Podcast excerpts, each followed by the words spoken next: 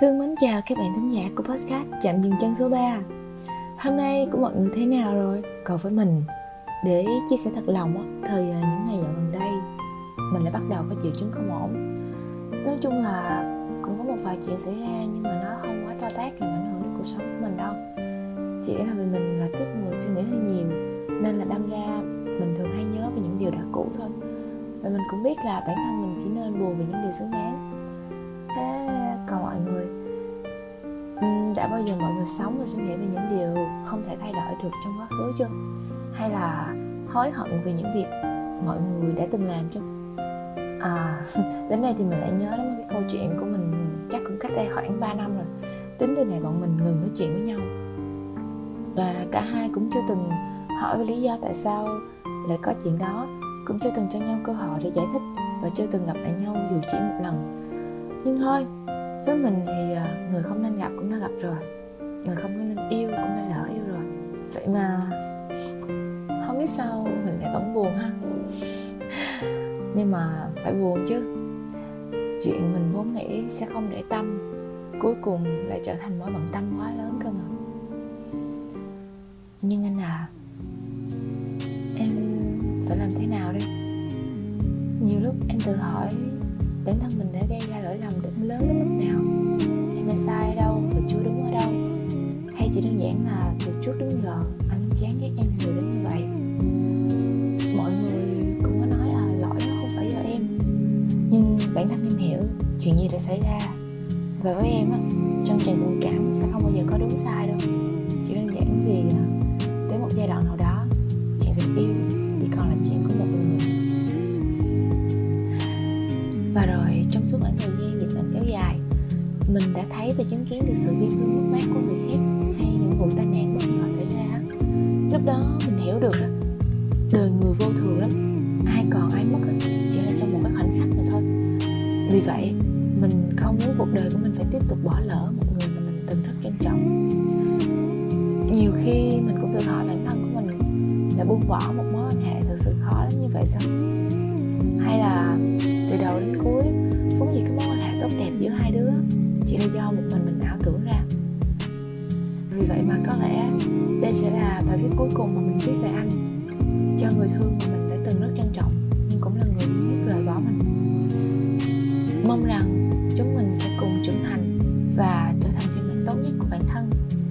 Chúc cho những cuộc gặp gỡ sau này của chúng ta sẽ đều là đúng người. Đã có gì vui chưa em?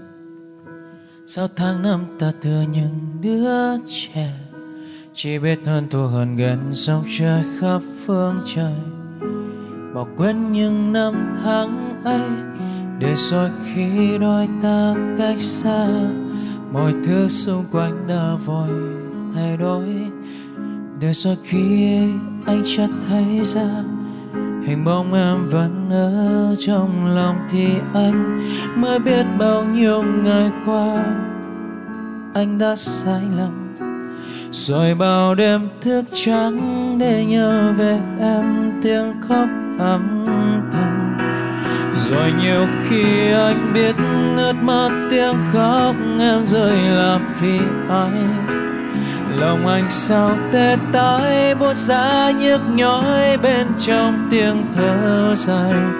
Từng ngày qua cứ ngỡ khi xa cách anh rồi, em sẽ được vui mãi. Đến lúc đây mới biết, lúc đây mới thấu suy nghĩ anh là sai dù tình yêu có lớn cách mấy cũng sẽ chẳng thăng được thời gian vài năm tháng xa cách cũng đã đủ khiến yêu đương phải phai tàn. Rồi một mai khi hai ta có vô tình đi về chung lối, chắc có lẽ chỉ dám đến nói với nhau câu xin chào. Đã lâu không gặp khi bản thân đã đủ trưởng thành để hiểu ra được những điều quan trọng mà mình cần để ý tới mình đã chấp nhận học được cách buông bỏ. Mối quan hệ dù à, có tốt đẹp đến đâu nếu mà không thể hàn gắn được á thì đừng cố. Cái gì không thể giữ được á, thì phải học cách buông bỏ và rời đi. Đời người không thể việc gì cũng thuận theo ý mình cả cho nên đừng buồn vì mọi việc không được như mình mong muốn.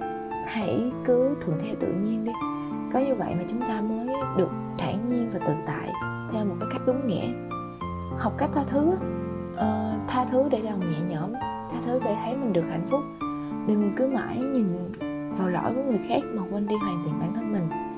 Cũng đừng nhìn người khác sống hạnh phúc mà cảm thấy mình bị thua thiệt. Tính toán so đó nhiều khi chỉ thêm phần tổn hại cái tinh thần của mình thôi. Kết quả là lại vừa hại mình lại khổ người. Sống mệt mỏi hay hạnh phúc á, là do sự lựa chọn của mỗi người nhu cầu của con người thì nhiều vô tận. Ai cũng mong muốn bản thân mình có mọi thứ và đạt được ước nguyện nếu mà đạt được rồi thì à, nhất thời cảm thấy vui nếu không đạt được thì sẽ cảm thấy buồn.